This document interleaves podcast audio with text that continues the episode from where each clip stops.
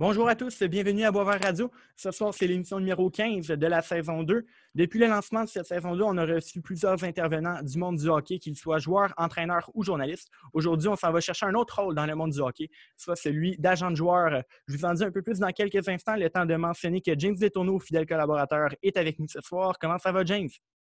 Salut Charles, ça va bien toi? Oui, super. Écoute, euh, ce soir, comme je l'ai mentionné, on reçoit un agent de joueur, mais aussi un ancien joueur de hockey. Nicolas Riopel a apporté euh, les couleurs des Wildcats de Moncton au cours d'une fructueuse carrière junior, ce qui lui a valu d'être repêché en cinquième ronde par les Flyers de Philadelphie au repêchage d'entrée de la LNH en 2009 euh, après une carrière pro euh, dans la Ligue américaine, dans la Ligue de la côte Est, en France, en Écosse et au Danemark, Nicolas est devenu agent de joueur. Euh, il a lancé sa propre agence, euh, Propulsion Agence Sportive. Et c'est avec un grand plaisir qu'on l'accueille ce soir à Boisvert Radio. Nicolas Riopel, bienvenue à, Boisvert Radio. Comment vas-tu? Ça va très bien. Merci de m'avoir invité, Charles James. Je suis très heureux de participer à l'émission. Ah ça fait plaisir. On a rarement l'occasion de discuter avec des agents de joueurs, donc je pense que ça va être le fun à soir.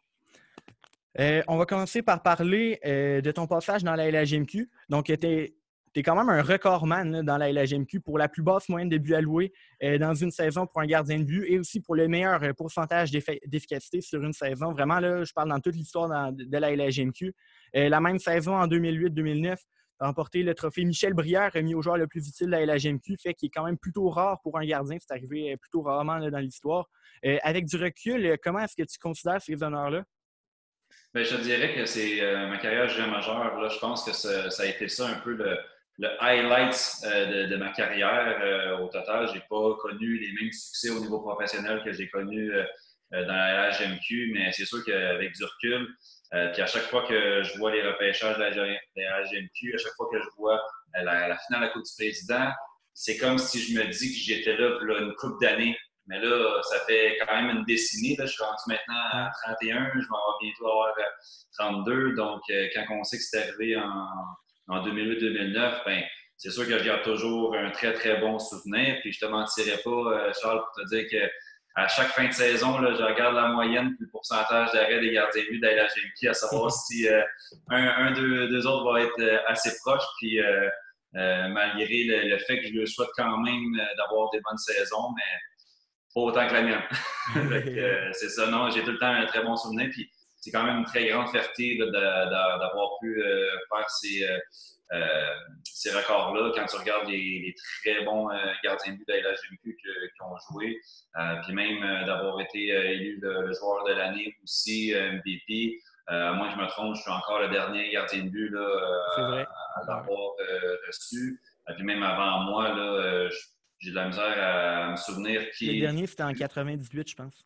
Oui, exact. là, tu peux voir là, que ça fait quand même plusieurs années. Là, fait que c'est, un record que, puis euh, un honneur que j'ai encore une très grande fierté. Puis euh, j'ai, toujours les trophées euh, dans mon bureau aussi pour m'en souvenir à chaque jour. Good. À 20 ans, après avoir été ignoré le deux fois repêchage de la Ligue nationale, tu as été finalement sélectionné par les Flyers de Philadelphie en cinquième ronde. quel souvenir gardes-tu de ce repêchage qu'il faut le dire était à Montréal, je ne me trompe pas? Oui, exactement. Puis euh, ça, dans le fond, James, ça apporte un bon point. C'est vraiment mon troisième repêchage. Euh, mon premier repêchage, j'étais à Columbus.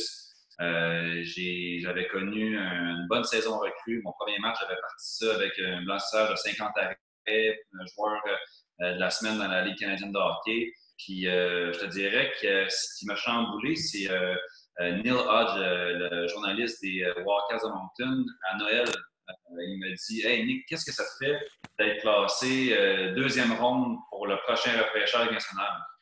Puis là, je commençais à, un peu à pas comprendre. Moi, je faisais juste jouer au hockey pour euh, gagner des matchs, mais pour performer aussi. Puis je pensais pas tout de suite au repêchage national.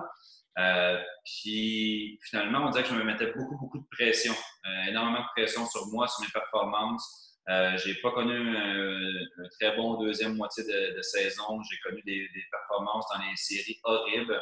Euh, mais ça a quand même fait que j'ai été invité au Combine national. J'ai eu plusieurs entrevues avec des, euh, avec des équipes. J'étais classé quatrième meilleur gardien de but en Amérique du Nord pour le repêchage.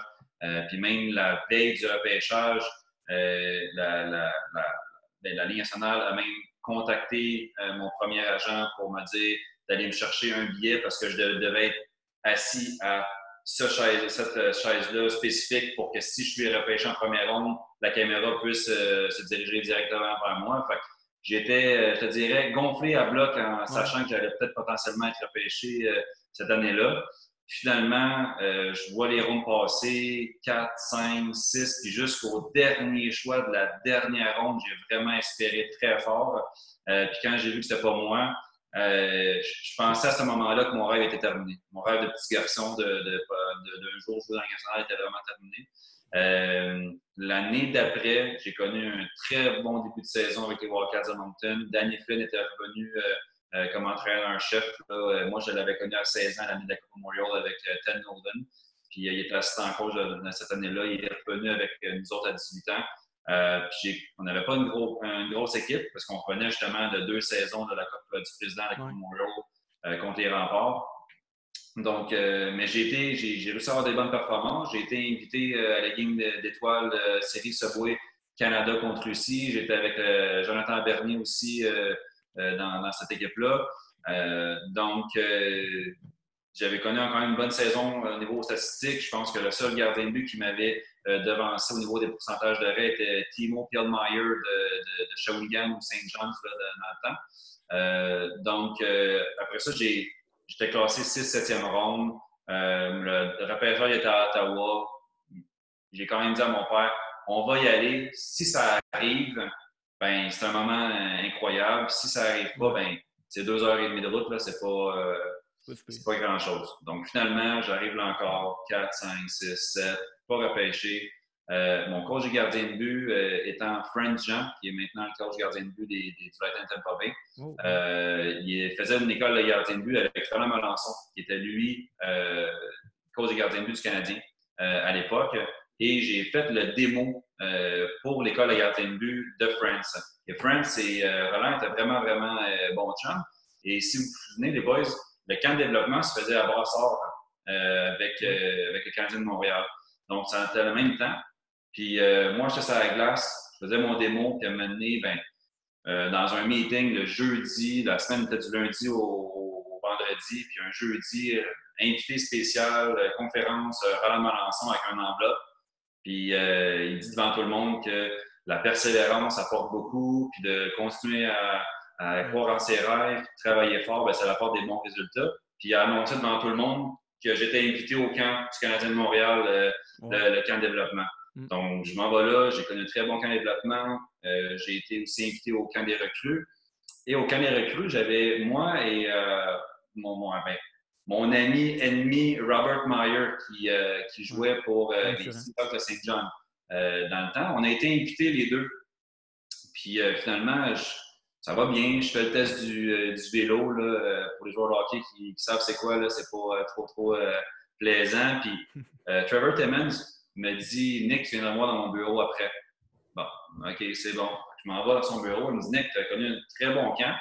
Mais on, va te retourner à Moncton parce que là, présentement, on sait, es un bon gardien de but, mais on ne sait pas si tu es capable de gagner.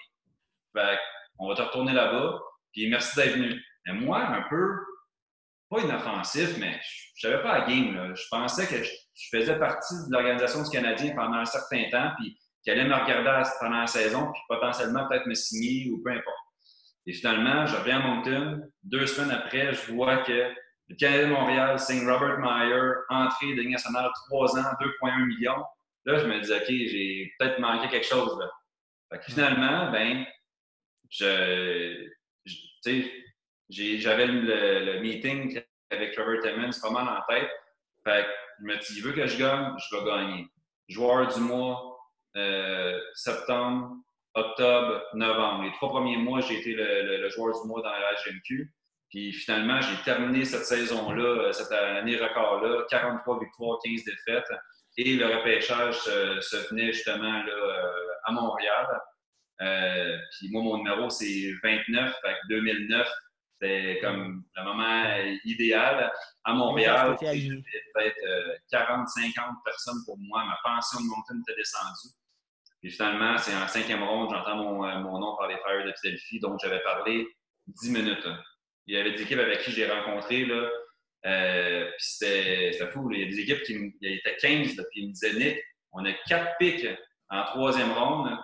c'est sûr que tu pars un de ces pics-là avec nous autres. Finalement, je, vois Aaron passer, puis finalement, tu les Flyers vont parler 10 minutes sur le bord d'une table en train de prendre un verre d'eau, puis c'était fini. Puis en descendant les marches, Trevor Timmons est venu me voir, me serrer la main, puis il me dit Ben, tu, l'as mérité, tu as, gagné le pari. Fait que c'est sûr que je te mentirais pas, euh, c'est un souvenir que je vais toujours garder très, très, très longtemps dans ma mémoire. Ah, c'est sûr. Et puis, euh, tu as remporté la Coupe du Président l'année suivante. Euh, comment as-tu vécu cette épopée-là vers le trophée en tant que gardien de but partant très dominant? Ben, je dirais que ça aussi, ça a été un autre, autre événement que je vais me souvenir longtemps. moi, à 20 ans, je venais d'être repêché. Je venais de, gagner pratiquement la majorité des, trophées disponibles à moi dans la GMQ. le, le saut normal, c'est d'aller dans le professionnel. Bon, euh, ceci dit, euh, les Flyers appellent mon agent, me disent on ne peut pas lui donner un contrat de trois ans parce qu'on vient de signer Chris Pronger.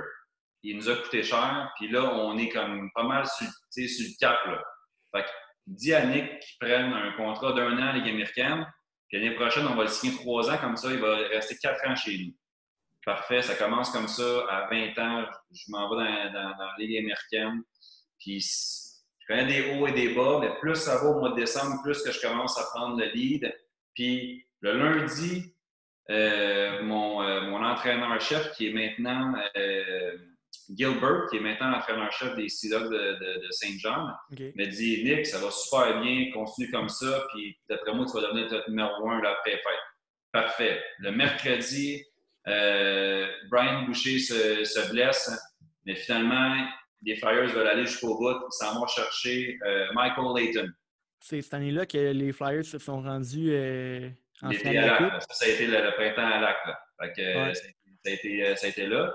Fait que là, j'ai un meeting le mercredi, deux jours après avoir eu un meeting pour dire que j'allais comme quasiment devenir numéro un. Fait que finalement, je pense que c'est Paul Holmgren qui me dit Nick, tu as tout gagné niveau personnel, mais tu n'as rien gagné niveau collectif. Fait retourne à Moncton puis prouve que tu es capable de gagner. Fait que là, je me dis, bon, ben, parfait, je vais, y retourner. Fait que je m'en vais là-bas. Finalement, Daniel Flynn fait beaucoup de trades. Euh, euh David Savard est avec nous autres. On a été chercher euh, beaucoup de bons joueurs. Kelsey Tessier, Alex Wall, euh, Nicolas Deschamps, Gabriel Bourque. fait qu'on a vraiment un très, très bon club de hockey. On s'en va en demi-finale. En demi-finale contre Drummondville. Jake Allen, euh, Sean Couturier, euh, euh, Di Domenico, écoute, c'était Dumont, Gabriel Dumont. On avait une grosse équipe de. Eux autres, qui avaient gagné l'année d'avant. Fait que, qu'on s'en va là. Puis on gagne en scène. J'ai connu une très grosse série. Puis mon agent arrive. Après, on est à, Drummondville, où les joueurs ils sortent avec leurs parents. Puis il me dit Nick, si tu gagnes la Coupe du Président, on a un contrat entry level avec 200, 225 000 de bonus de signature. Fait que là, là moi, là. L'argent. J'ai commencé, oh oui, c'est de l'argent certain. Fait que je m'en vais, on s'en va au du président, première fois, le cas du président des Maritimes contre Saint-Jean avec les Huberdo, les euh, Mike Hoffman, tous les, bons joueurs. Finalement, on remporte la Côte du président. Fait que moi, pendant que je fais ça, je me dis, bon, BM de l'année, noir avec des mags. Fait que, finalement, ben, l'été qui suit, on s'en va pour Memorial. J'ai pas connu un gros camp, j'étais malade, j'ai été. Euh, j'ai eu un empoisonnement alimentaire, j'ai perdu beaucoup de dés, ça n'a pas bien été. Mais il m'arrive au camp de développement, puis il me dit Nick, si tu un bon camp de développement, ça va bien aller. J'ai réussi à faire les meilleurs tests de gardien de but, ça va super bien. Puis ils me disent Pas de problème, on appelle ton agent là, euh, dans les prochains jours, ça va se régler.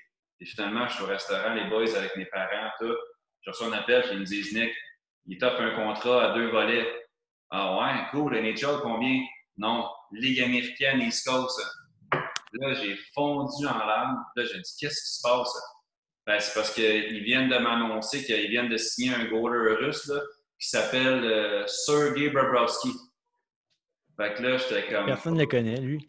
fait que, puis finalement, ben, j'ai. En tout cas, j'ai demandé une libération, j'ai demandé de faire quelque chose, puis finalement, tu sais, j'avais un peu les mains liées, les boys. Là, je peux pas faire. Ouais, tes droits ils appartenaient encore aux Flyers. Là, fait qu'à moins d'un échange, c'était pas trop possible. accepter ça, exactement. Fait que, finalement, ben, c'est un peu comme ça que j'ai eu une très belle été parce que j'avais de gagner la Coupe du Président. Ça, ma dernière, mon dernier match à Moncton avec la Coupe du Président, c'était comme la, fin rêvée d'un stage junior. Ça couronnait bien, mais ça a mal parti le, stage professionnel, je dirais. Ouais. Parlant de ce stage professionnel-là, tu as passé deux saisons complètes dans la Ligue américaine et euh, East Coast, en faisant la navette un peu entre les deux ligues. Entre les deux ligues. Et ensuite, à 23 ans, euh, si je ne me trompe pas, tu es allé parti, euh, es, parti dans le fond en Europe pour suivre ta carrière. D'abord en Écosse, puis en Danemark, au Danemark et en France. comment c'est de jouer des, du hockey dans des marchés exotiques de même? Là, dans le fond, à quoi ça ressemble le hockey de l'autre bord de l'Atlantique? Ben écoute, moi, dans le fond, pour mettre en contexte, c'est que l'année où j'ai décidé d'aller euh, jouer en Europe, c'était l'année du lockout national. Oui, c'est vrai aussi. Que ça, ça allait faire très mal, surtout au niveau des gardiens de but. Les gardiens de but de la Ligue nationale, peut-être un sur deux descend en Ligue américaine, l'autre Ligue américaine descend dans East Coast, là, tout est pogné comme le 5-6.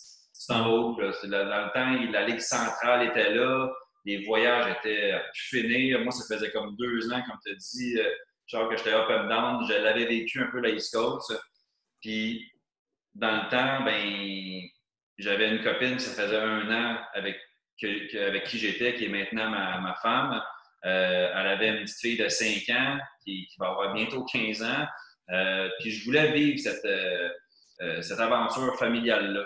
J'avais entendu des bonnes choses sur l'Europe, puis je me suis dit, tant qu'aller faire de l'autobus, puis de jouer dans une ligue où je sais que je peut, bien jouer, mais que les call-ups vont devenir très difficiles, aussi bien tout de suite le faire euh, l'autre côté. J'avais une situation, une qualité de vie que tu peux pas avoir au niveau de la East Coast. J'avais mon appartement seul, les, mes, voyages étaient payés pour moi, ma famille, euh, ma, petite. Euh, je pouvais voyager en Europe pour tellement pas cher. Je jouais deux matchs par semaine, je couchais dans mon lit pratiquement chaque soir. Puis j'ai joué euh, l'année en, Écosse, j'ai joué 56 des 57 matchs de la saison. Quand même beaucoup.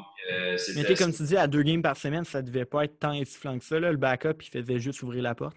Ben, c'est que là-bas, tu as le droit, dans le temps, maintenant les règlements ont changé, tu avais le droit à 11 joueurs euh, étrangers. Donc, c'était plus une ligue qui ressemblait beaucoup à l'Amérique du Nord comme côté East Coast, parce que tu avais quasiment comme six attaquants, un goaler, puis comme quatre bons défenseurs étrangers, puis les autres, euh, les Brits qu'on appelle, ben là, les, bons Brits, il y avait des gros clubs qui pouvaient payer, puis les moins bons Brits, ben, ça retrouvait un petit peu dans, un club là, euh, bas de tableau, puis nous autres, qu'on était un club bas de tableau, ben, les joueurs étrangers, ils jouaient beaucoup, puis le, backup goalie, là, c'était vraiment comme, écoute, si on a besoin de toi, tu es prête, là, mais sinon, euh, c'est pas mal ça, puis j'ai tout le temps une très bonne relation avec mes mes, auxiliaires. Puis lui aussi, il, écoute, euh, il voyait que je travaillais, je faisais de l'overtime après la glace, je m'entraînais tout de suite, je faisais des marches dans l'aréna. Il, me tripait, il avait, avait vu ça, eux autres, ce qu'ils faisaient là. Puis, euh, fait que ça, fait que finalement, ça a bien été. Puis la première game que je suis allé là, euh, écoute, les partisans, là, c'était un aréna, là, c'était pas une grosse aréna. Il y avait peut-être une capacité de 2800, mais là, il y avait, la première game, il y avait comme 2500. Puis le tambour, les flûtes, les, les crécelles, l'ambiance, euh, la chanson, ça n'avait pas de bon sens. Je n'étais même pas capable de parler à, mon défenseur. Puis là, je me dis, OK, ben ça va être euh, le, premier cinq minutes, là, sont en feu, là, mais non, toute la game, entre les périodes, euh, c'est après, ta quand tu sors de la chambre, c'est let's go, bam, bam, bam, bam, puis ils font une chanson pour toi. Fait que c'est vraiment comme une, une expérience unique. Puis j'ai trouvé ça, ben, au Danemark, Charles, pas dur. Les arénas n'ont pas de banc parce que le monde reste debout. Ah, tout debout, oui. Ah, ouais. Euh, c'est très euh, différent, mettons, comme ambiance. C'est pas la même chose euh, qu'ici. oui, c'est sûr. Ça doit être spécial. Aujourd'hui, tu es agent de joueur, président de l'agence Propulsion. comment es-tu passé de joueur à agent de joueur, justement? Comment est-ce né aussi Propulsion?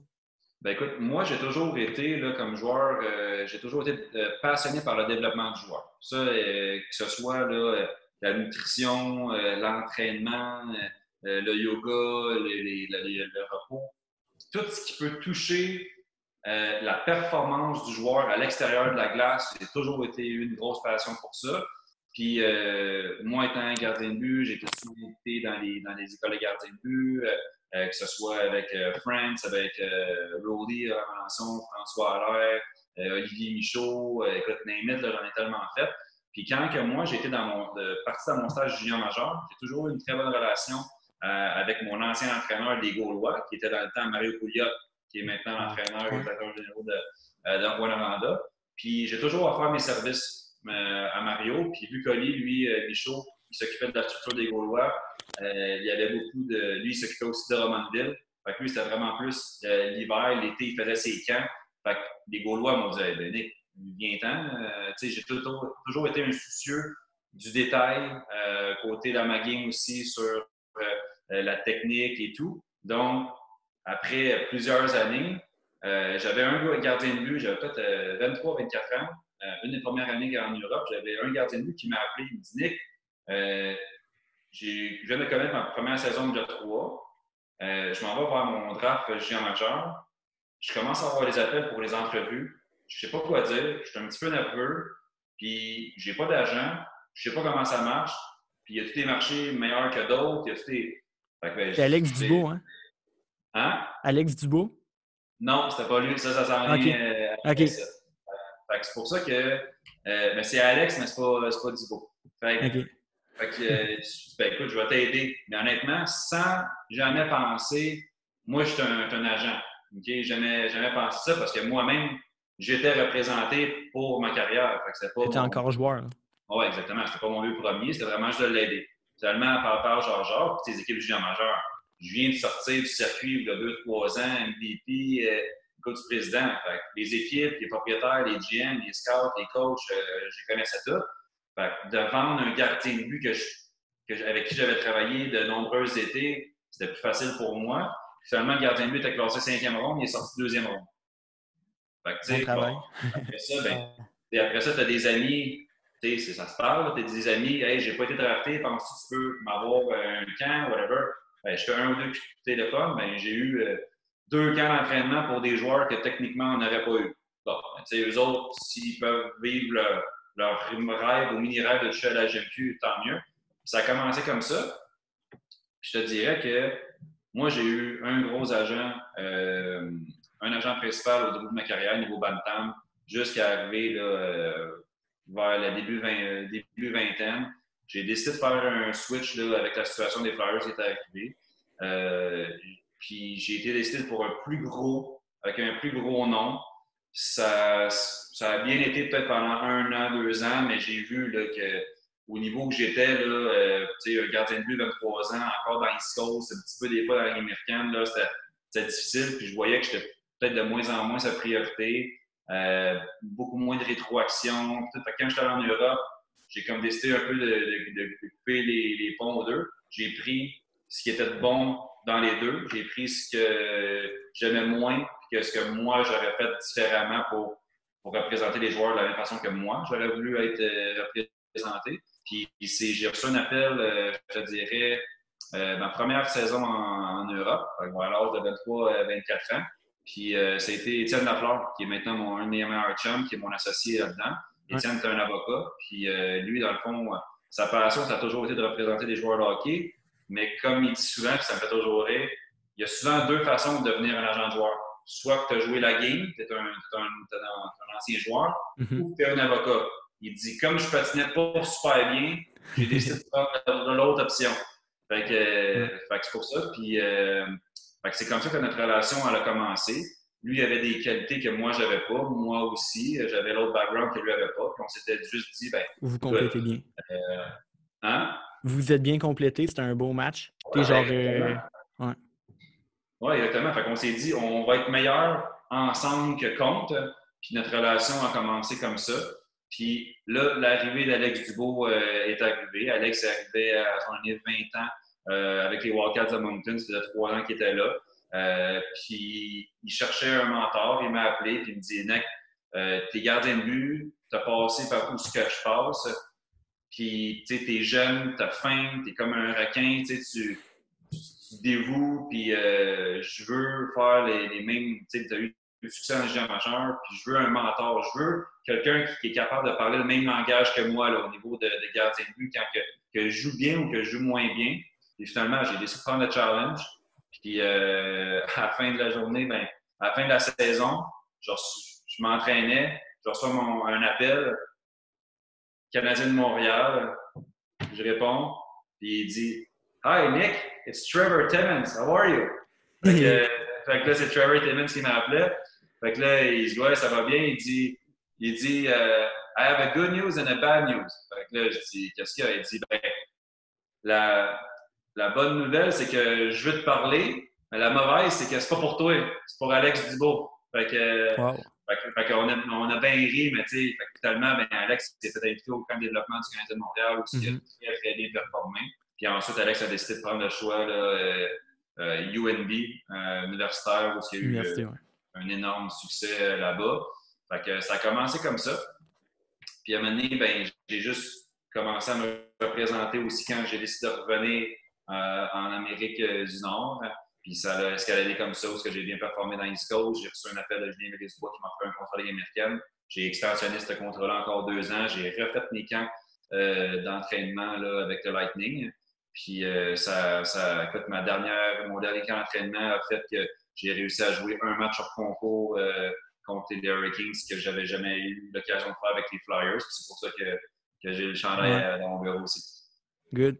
Euh, là, je ne sais pas si tu viens de remarquer, mais comme j'ai comme pas payé l'extension de Zoom, on a comme un maximum de 40 minutes pour les réunions. Donc là, il en reste genre, il en, reste 9 minutes 30. Fait que euh, je vais peut-être aller un peu plus vite là, pour les prochaines. Euh, je me demande comment est-ce que Propulsion s'est fait connaître. Oui, vous avez commencé avec, avec Alex Dubo et et d'autres joueurs euh, autour de lui, mais vous, représentez quand même beaucoup de joueurs en Amérique du Nord, aussi plusieurs en Europe. Ça a dû prendre du bon marketing et beaucoup de bouche à oreille pour se faire connaître. Oui, dans le fond, l'histoire, Charles, c'est que moi, quand je suis revenu de, l'Europe, j'avais 26 euh, ans. Puis beaucoup de mes joueurs avec qui j'ai soit joué dans le passé, soit joué dans le dans, dans East Coast, dans la Ligue américaine, ou des gars contre qui j'ai joué, contre qui j'ai joué, que je jouais avec eux autres, mes anciens teammates mais ils savaient que je commençais à représenter des gars, avec Thibault, Mikosir, puis là, comment ça. Puis finalement, ben, ils m'ont juste demandé puis comment tu as aimé l'expérience en Europe.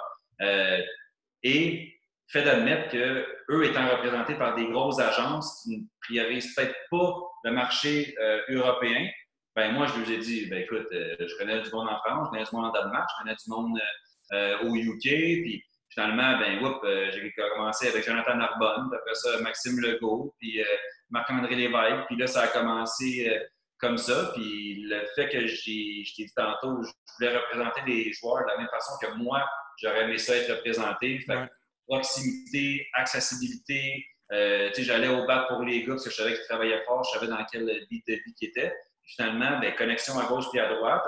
Euh, j'ai, juste commencé à rouler ma bosse. Puis à un moment donné, ben, dans la saison, tu fais du locker room talk qu'on appelle. Il y a un moment de la saison où les gars se réunissent à, côté d'un lunch, là, ou euh, à mener ou dans le boss, ça se parle. C'est qui ton agent? Tu fais combien? Euh, il t'appelle-tu souvent? Euh, là, les réseaux sociaux. Comment ça que toi, il donne. il te promouvoit. Moi, j'ai pas de promotion. Et moi, il m'appelle pas. Moi, tu comprends-tu? Fait que là, ça se fait comme ça. Puis de fil en aiguille, ben, ça a fait qu'on a commencé à grossir assez rapidement. Good. Euh, les agents de joueurs, vous faites un travail là, plutôt en retrait. On entend rarement parler des agents de joueurs et de leur quotidien. Euh, à, quoi ça ressemble une journée typique dans le quotidien de Nicolas, de Nicolas Riopel, l'agent de joueur? Euh, il n'y a pas des contrats à négocier à chaque jour, là, je pense. Je te dirais que de ce temps-là, oui, parce que c'est assez difficile dans ce moment d'année-là. C'est plus, je vais voir du, du midget, du junior, mais tu sais, c'est bien le fun. Présentement, une journée normale pour l'instant, si je me lève à 6 heures du matin, vu que je deal aussi avec le marché européen, il faut que je sois quand même assez tôt sur le piton parce que là-bas, il a déjà souvent entre 5 et 7 heures euh, de plus. Euh, donc, à 6 heures, je me lève, euh, je, je, prends soin de moi de 7 à 8 heures, je m'entraîne, j'ai un gym chez nous, je m'entraîne. Après ça, je m'assure que ma fille a son déjeuner pour l'école et ma femme et moi, on split la journée vu que notre fille fait de l'école à la maison. Ma femme étant immunosupprimée avec euh, une maladie auto-immune, c'est vraiment plus pour les, les, les, risques, limiter les risques. pendant que je suis, euh, je suis là, ben, c'est beaucoup d'appels, euh, beaucoup de suivi. Euh, les réseaux sociaux, beaucoup de, de, promouvoir les joueurs, qu'est-ce qu'ils ont fait? Euh, moi, je moi et Étienne, on, on, a des group chats avec chaque gars pour savoir comment ils vont. Peu importe s'ils sont en Europe, en Amérique du Nord, on fait un suivi constant, savoir comment les gars vont. Euh, c'est vraiment beaucoup euh, de, c'est plus que juste signer des contrats. Puis des fois, quand il y a un contrat déjà signé, ben, tu essaies d'en chercher un peut-être encore meilleur.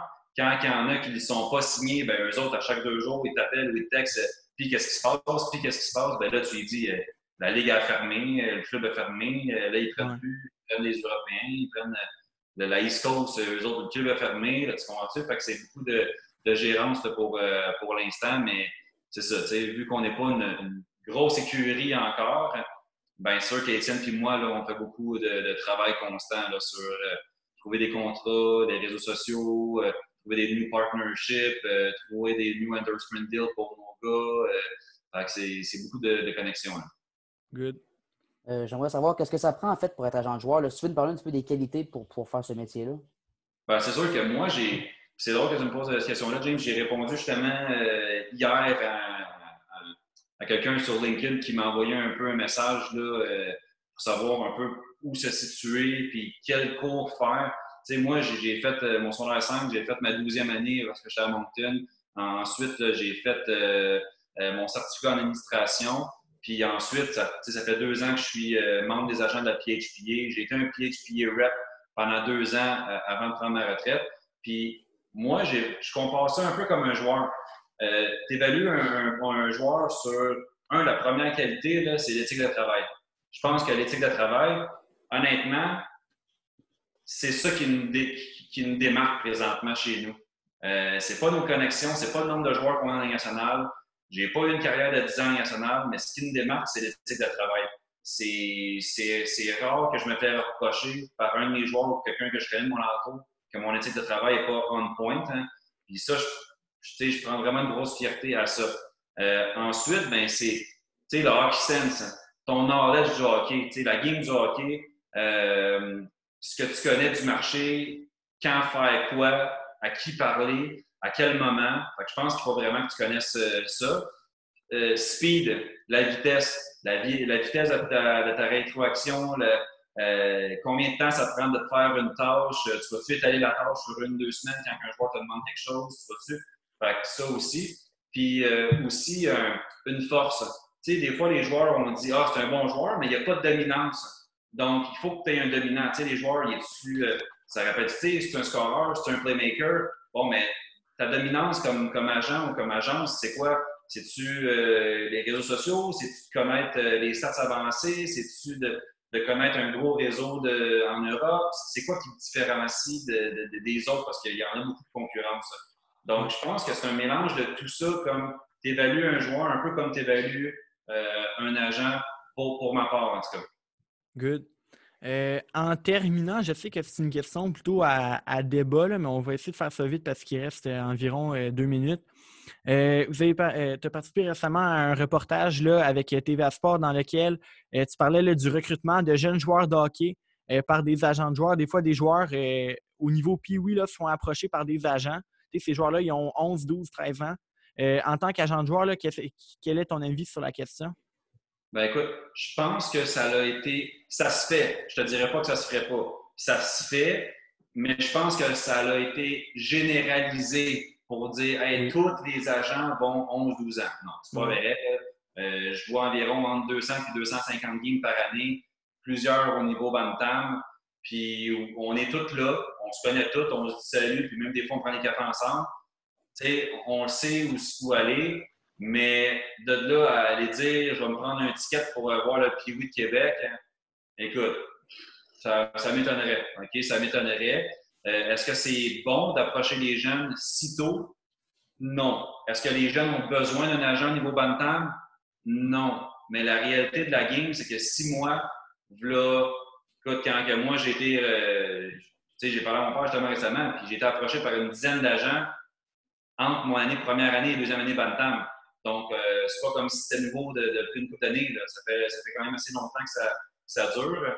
Mais je te dirais que le, gros problème, c'est que le repêchage national est tellement tôt que si tu veux les préparer des meilleures capacités possibles, tu dois quand même euh, les approcher tôt si tu veux en avoir un. On s'attend euh, à, ce qu'il y ait 16 ans pour à son repêchage. Tu n'en auras pas un avec la compétition qu'on a présentement au Québec dans la Nord en général. Oui, c'est sûr. Bon, c'est tout le temps qu'on avait, malheureusement. Nicolas Riopel, merci beaucoup d'avoir accepté de nous, de nous, accorder cet entretien. Je vous souhaite une excellente continuité avec l'agence Propulsion. Mais merci à vous pour l'invitation, les boys, pour continuer votre bon travail. Merci à toi aussi, James. Toujours le fun d'enregistrer des podcasts ensemble. Ça fait plaisir, Charles. Merci de m'avoir invité aussi. Merci aussi à vous, chers auditeurs, d'avoir été à l'écoute. Je vous invite à suivre Boisvert Radio sur Instagram et Facebook. Les liens sont dans la description euh, sur YouTube, en dessous de la vidéo. Sur ce, je vous dis à la semaine prochaine pour une nouvelle émission à Boisvert Radio.